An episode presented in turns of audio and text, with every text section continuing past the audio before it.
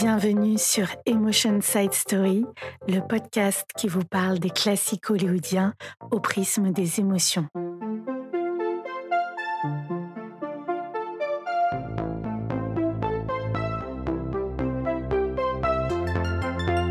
Le film dont nous allons parler cette semaine est The Bigamist, Bigamy en français, un film américain de 1953 réalisé par Aida Lupino et dans lequel nous retrouvons Joan Fontaine, Edmond Bryan et Aida Lupino.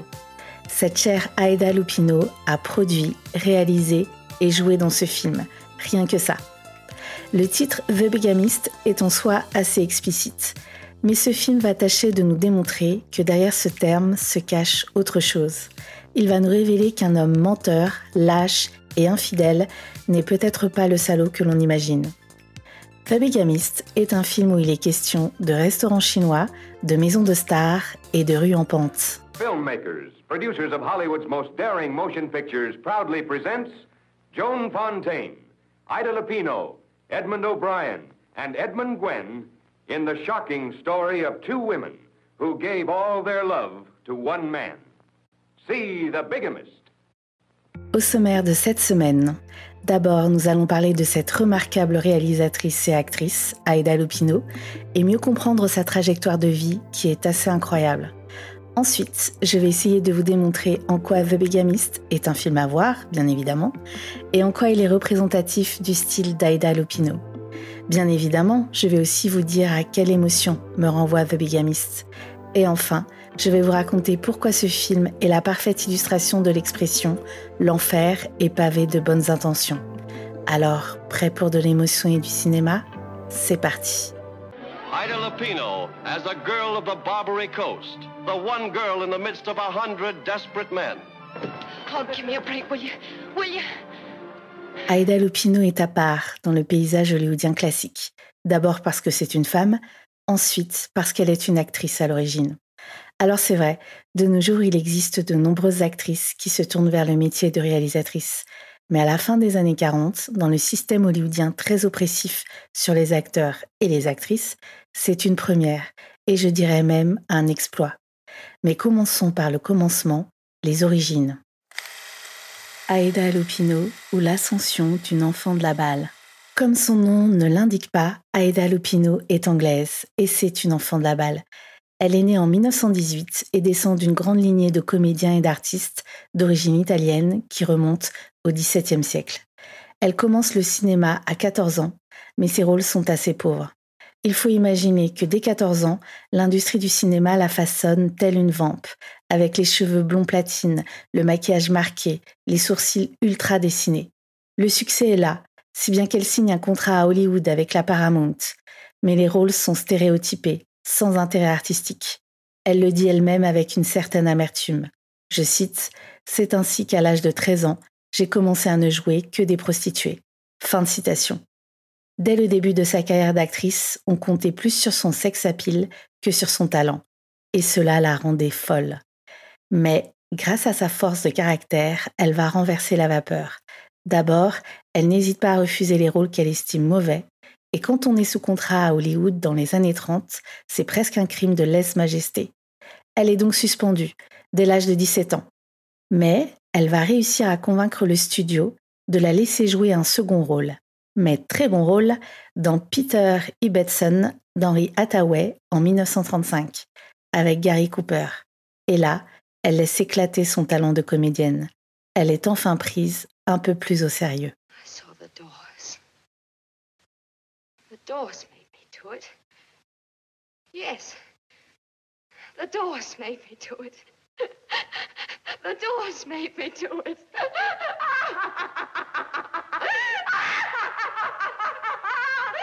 doors made me do it. Matron, remove the witness.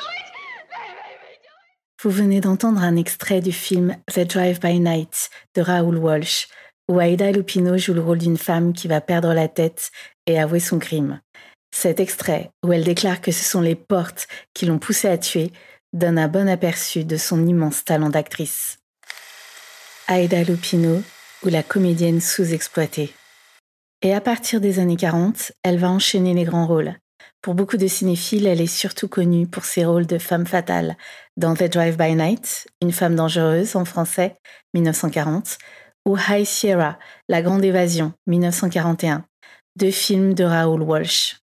La décennie des années 40 représente l'apogée de sa carrière d'actrice. Et personnellement, je conseille le film Roadhouse, La femme aux cigarettes, un film de 1948 de Jean Negulesco. Une œuvre où elle impressionne dans le rôle d'une chanteuse amère et fatiguée. Elle fait preuve d'une sincérité et d'une présence inoubliable, sans oublier ses fabuleuses séquences chantées, avec sa voix éraillée par la cigarette qui donne des frissons.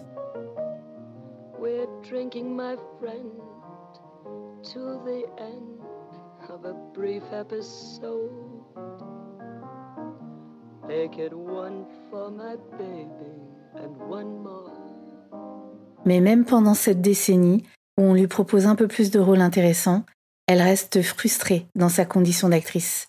Elle considère, et elle a raison, qu'elle ne peut pas exprimer suffisamment son art. Une illustration du peu d'estime de son travail de comédienne, c'est qu'elle se qualifie elle-même, je cite, de Bette Davis du pauvre. La réalité, c'est qu'elle est une grande actrice, qui était dans la même écurie qu'une autre grande actrice, Bette Davis, la Warner, pour ne pas la nommer, et que les bons rôles qui échouaient aux femmes étaient beaucoup trop rares. Mais pendant des années, elle écrit des scénarios, des nouvelles et même de la musique. Elle a une énergie intellectuelle débordante et elle n'hésite pas à poser des questions pendant les tournages, aux réalisateurs, en particulier Raoul Walsh, et aux techniciens, pour en savoir plus sur le travail de fabrication d'un film. Aïda Lupino ou la route vers l'indépendance. Cette immense soif d'indépendance et de création va peu à peu se concrétiser. En 1949, elle s'associe avec Collier Young, un jeune cadre de studio, un intellectuel, qui lui aussi veut sortir de la tyrannie du système hollywoodien. Tous les deux, ils vont lancer leur propre société de production indépendante, Emerald Production, qui va devenir The Filmmakers Production. Aida Lupino devient donc productrice.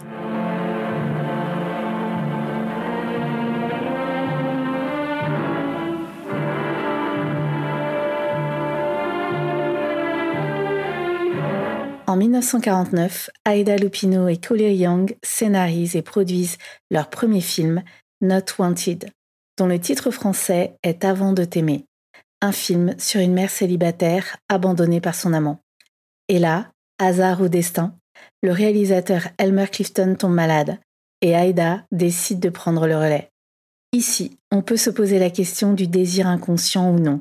Si Elmer Clifton n'était pas tombée malade, serait-elle devenue réalisatrice? La question reste ouverte.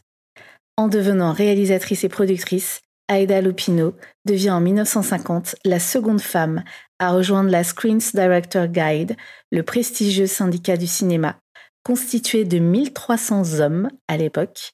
Pour information, la première femme à y être entrée était Dorothy Asner en 1938 et son dernier film date de 1943. Aida est la seule femme qui travaille dans ce syndicat à l'époque. Try to concentrate, Miss Walton. Try to remember. Can't remember. I can't.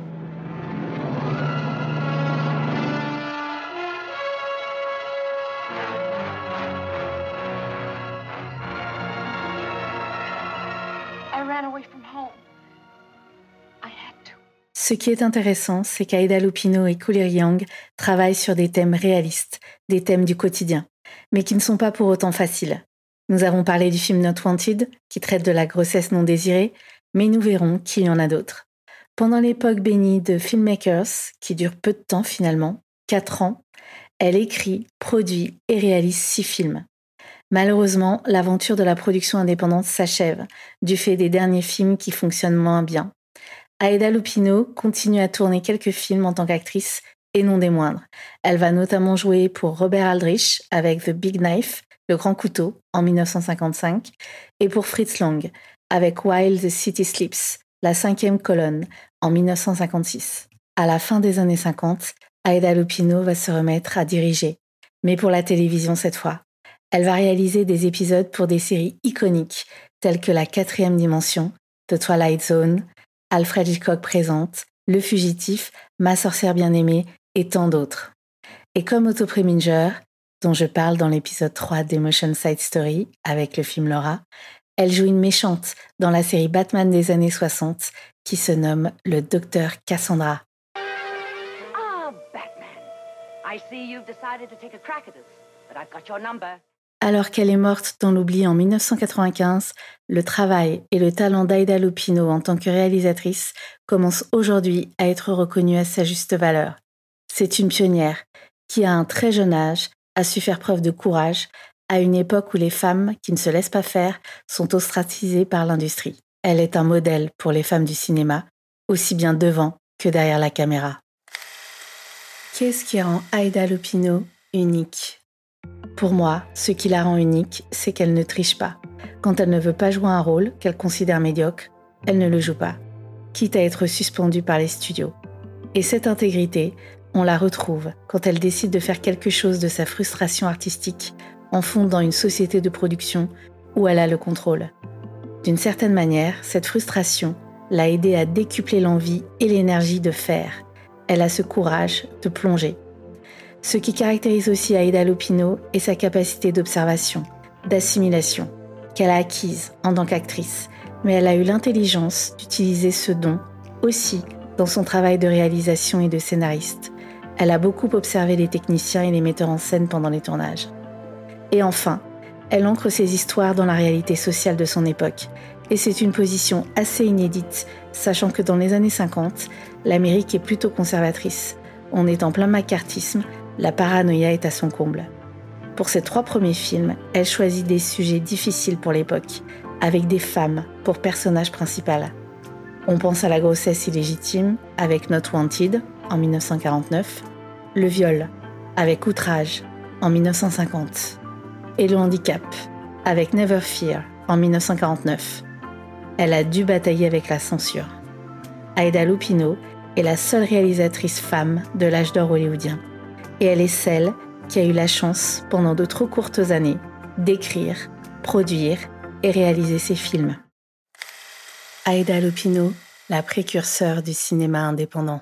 L'aventure Filmmakers débute en 1949 avec l'association d'Aida Lupino et de celui qui va devenir son mari, Collier Young.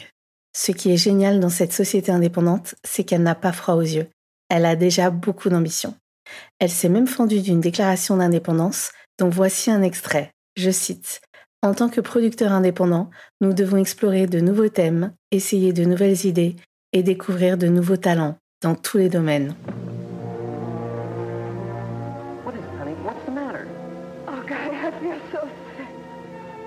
Do you mean? What's wrong? I don't know. I just, hurt all over in my head. Thank you. You're burning up. Come on, I'm going to take you to a doctor. Avec cet extrait, issu du film Never Fear sur la maladie et le handicap, on comprend toute la philosophie d'Aida Lupino et de Collier Young. Il s'agit de s'emparer de thèmes délaissés en grande partie par le système hollywoodien de l'époque, à savoir des thèmes sociaux, on en a parlé précédemment, avec des personnages ordinaires, banals, souvent issus de la classe moyenne. Et on retrouve cette idée de travailler avec de nouveaux talents.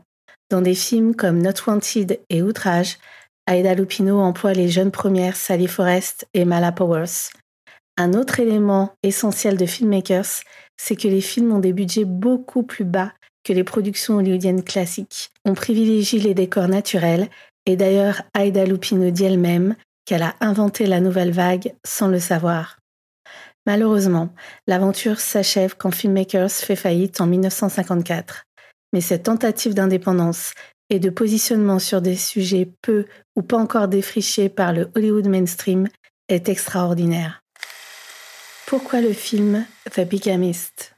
Nous sommes à San Francisco et un couple, Harry et Eve Graham, joués respectivement par Joan Fontaine et Edmond O'Brien, souhaitent adopter un enfant. L'employé de l'agence d'adoption va enquêter sur ce couple, et en particulier sur Harry, qui semble avoir quelque chose à cacher. Et en effet, il découvre qu'Harry mène une double vie, en étant marié à une autre femme, Phyllis, interprétée par Aida Lupino, et qu'il a un enfant avec elle. Voici pour l'histoire.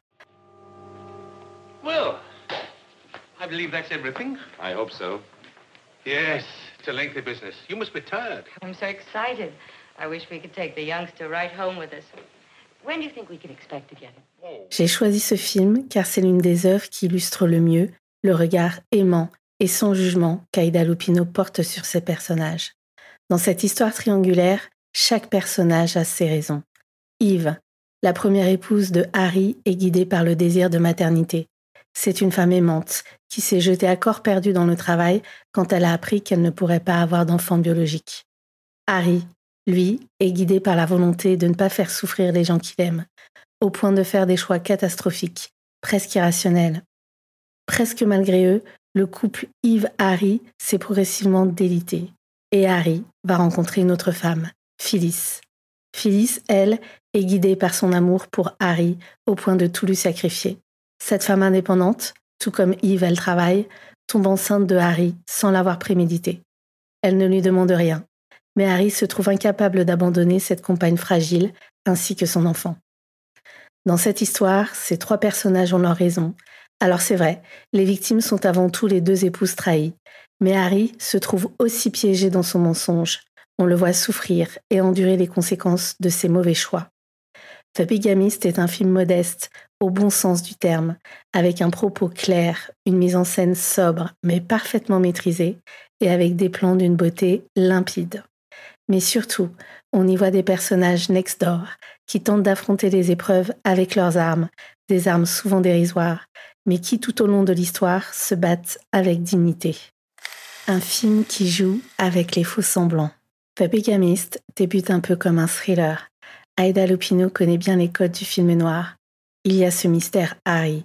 Qu'a-t-il à cacher? En fait, c'est un suspense qui n'en est pas vraiment un, car déjà tout est dit dans le titre. Harry Graham est bigame, il a épousé une autre femme, en toute illégalité bien sûr. Et de plus, le dispositif habituel de suspense, avec la mise en scène et la musique tout en tension, ne durera que peu de temps. Et en ce sens, le film trouve toute son inventivité il se situe là où on ne l'attend pas. Ce n'est pas un thriller, mais un film social qui se tient au plus près des personnages et de leurs tourments. En effet, l'investigation menée par l'employé de l'agence d'adoption va être très courte. Dans une scène très intelligente où la vérité va éclater avec les pleurs d'un bébé, l'employé et nous, spectateurs, comprenons tout de suite que Harry ment et mène une double vie. After all, it is my job. I understand. Yeah.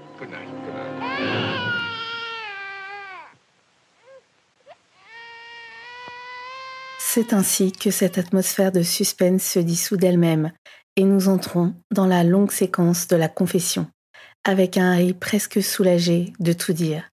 Le flashback se met en place avec le Harry narrateur, et c'est très vite que le film va tâcher de nous expliquer, sans pour autant nous donner des leçons, comment un type bien est arrivé à cette situation sordide. Avec sa voix douce et fatiguée, arrive à nous raconter son parcours, sa solitude, le couple qu'il forme avec sa femme Yves, heureux tout d'abord, mais qui va lentement sombrer quand Yves apprend qu'elle ne pourra pas avoir d'enfant biologique. Ici, le film adopte un tout autre ton, un ton proche du mélodrame, avec des personnages poignants et où le hasard, les circonstances, les font s'enfermer dans une spirale tragique. Aida Lupino exploite certaines figures de style associées au film noir ou au mélodrame, mais elle les détourne pour se situer sur le terrain de la vie ordinaire, et c'est ce qui rend son film profondément original. Le faux semblant s'inscrit aussi dans le personnage de Harry qu'on nous présente au début comme potentiellement détestable.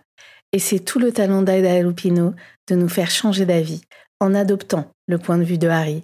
On y voit un homme aimant mais faible, désireux d'être ce qu'on attend de lui, mais incapable de sortir du piège où il s'est lui-même enfermé. À quelle émotion me renvoie ce film? Ce film me renvoie à l'émotion de l'indécision. La définition du Robert est la suivante. Hésitation, incertitude. C'est donc une définition assez succincte, mais qui a le mérite d'être claire.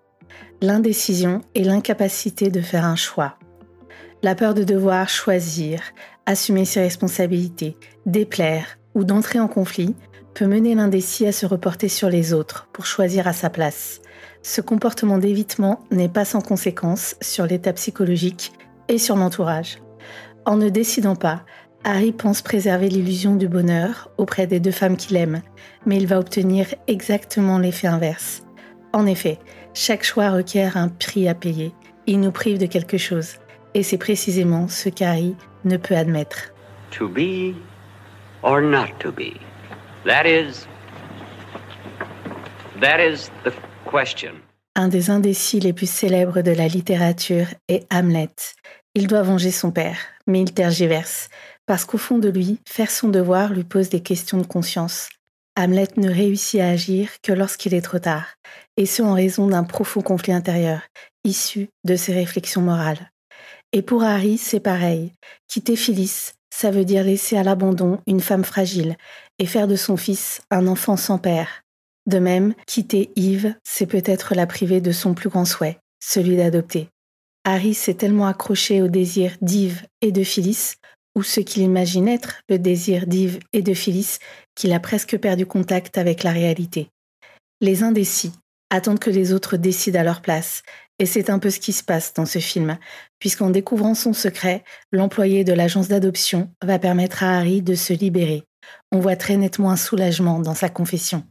The Bigamist montre très bien le paradoxe de l'indécis, pour qui le choix est à la fois une libération et un déchirement.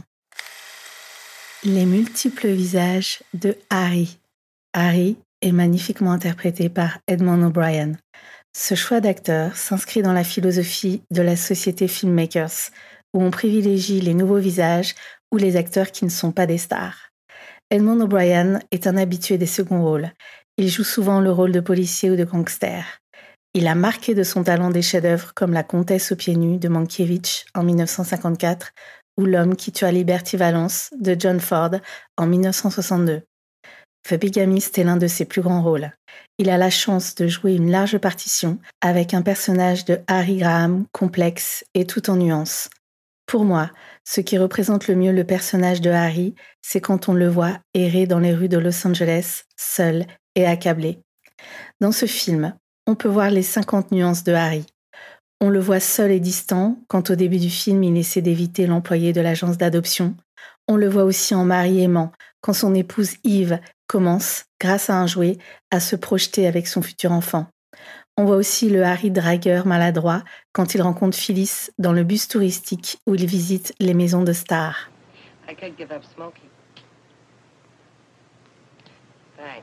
Don't mention it.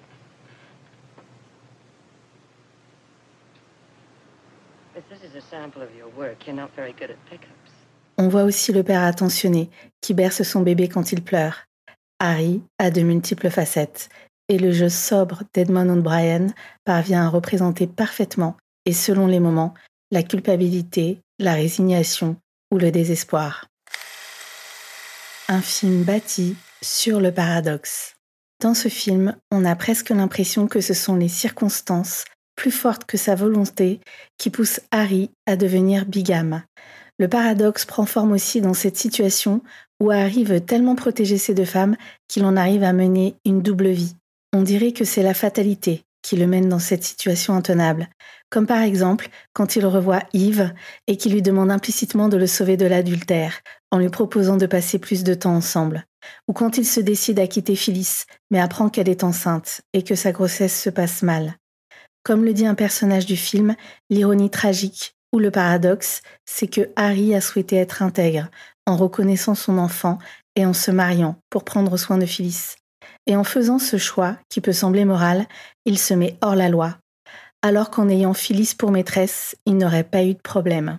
Et c'est ainsi que l'employé de l'agence d'adoption lui déclare, je cite, Je vous méprise, et pourtant, j'ai envie de vous souhaiter bonne chance. can't figure out my feelings you. I despise you, I pity you. I don't even want to shake your hand, and yet I almost wish you luck. Un certain reflet de la réalité. Un autre élément qui peut expliquer la justesse du film, c'est que les associés de filmmakers, Aida Lupino et Collier Young, et qui se sont mariés, puis séparés en 1951, ont peut-être mis quelque chose de leur vie intime dans ce film. Et c'est d'autant plus troublant que l'autre actrice du film, Joanne Fontaine, va se marier dans la vraie vie avec Collier Young en 1952, c'est-à-dire juste avant le tournage du film The Bigamist. Les deux associés ex-époux, semble bien connaître les petites fissures du quotidien qui semblent anodines au départ, mais qui peuvent séparer un couple pour de bon, et on peut supposer que cela a pu nourrir le film. Malheureusement, c'est l'échec commercial de The Bigamist qui met fin à leur société de production Filmmakers. Le triangle de la douceur. The Bigamist va à l'encontre du modèle classique de l'infidélité, et c'est ce que j'appelle le triangle de la douceur. Il n'y a pas de haine ou de rancœur entre les trois protagonistes comme on pourrait s'y attendre. D'ailleurs, la scène de fin est particulièrement émouvante, car elle est totalement ouverte. Elle laisse au spectateur la liberté de se faire son opinion et d'imaginer la conclusion pour nos trois personnages. Et ce que nous montre aussi cette fin, c'est le regard échangé entre nos trois protagonistes qui laisse présager un espoir de cicatrisation. Dans ces films, et en particulier dans The Bigamist, les femmes sont indépendantes. Elles travaillent pour gagner leur vie. Et de l'autre côté, on nous propose un modèle d'homme assez inédit pour l'époque, avec un Harry Graham décrit avec sensibilité et nuance. Ce que je retiens, c'est l'amour contagieux d'Aida Lupino pour ses personnages, qui ne sont pas des héros, mais des gens ordinaires, souvent blessés, mais qui se battent pour s'en sortir. Merci de m'avoir écouté. Si vous avez aimé, n'hésitez pas à vous abonner et à partager autour de vous. Si vous avez des idées de films que vous aimeriez que l'on aborde, dites-le moi en commentaire. En attendant, on se retrouve la semaine prochaine pour un nouvel épisode de Emotion Side Story. D'ici là, n'oubliez pas de plonger dans le bain des émotions et du cinéma.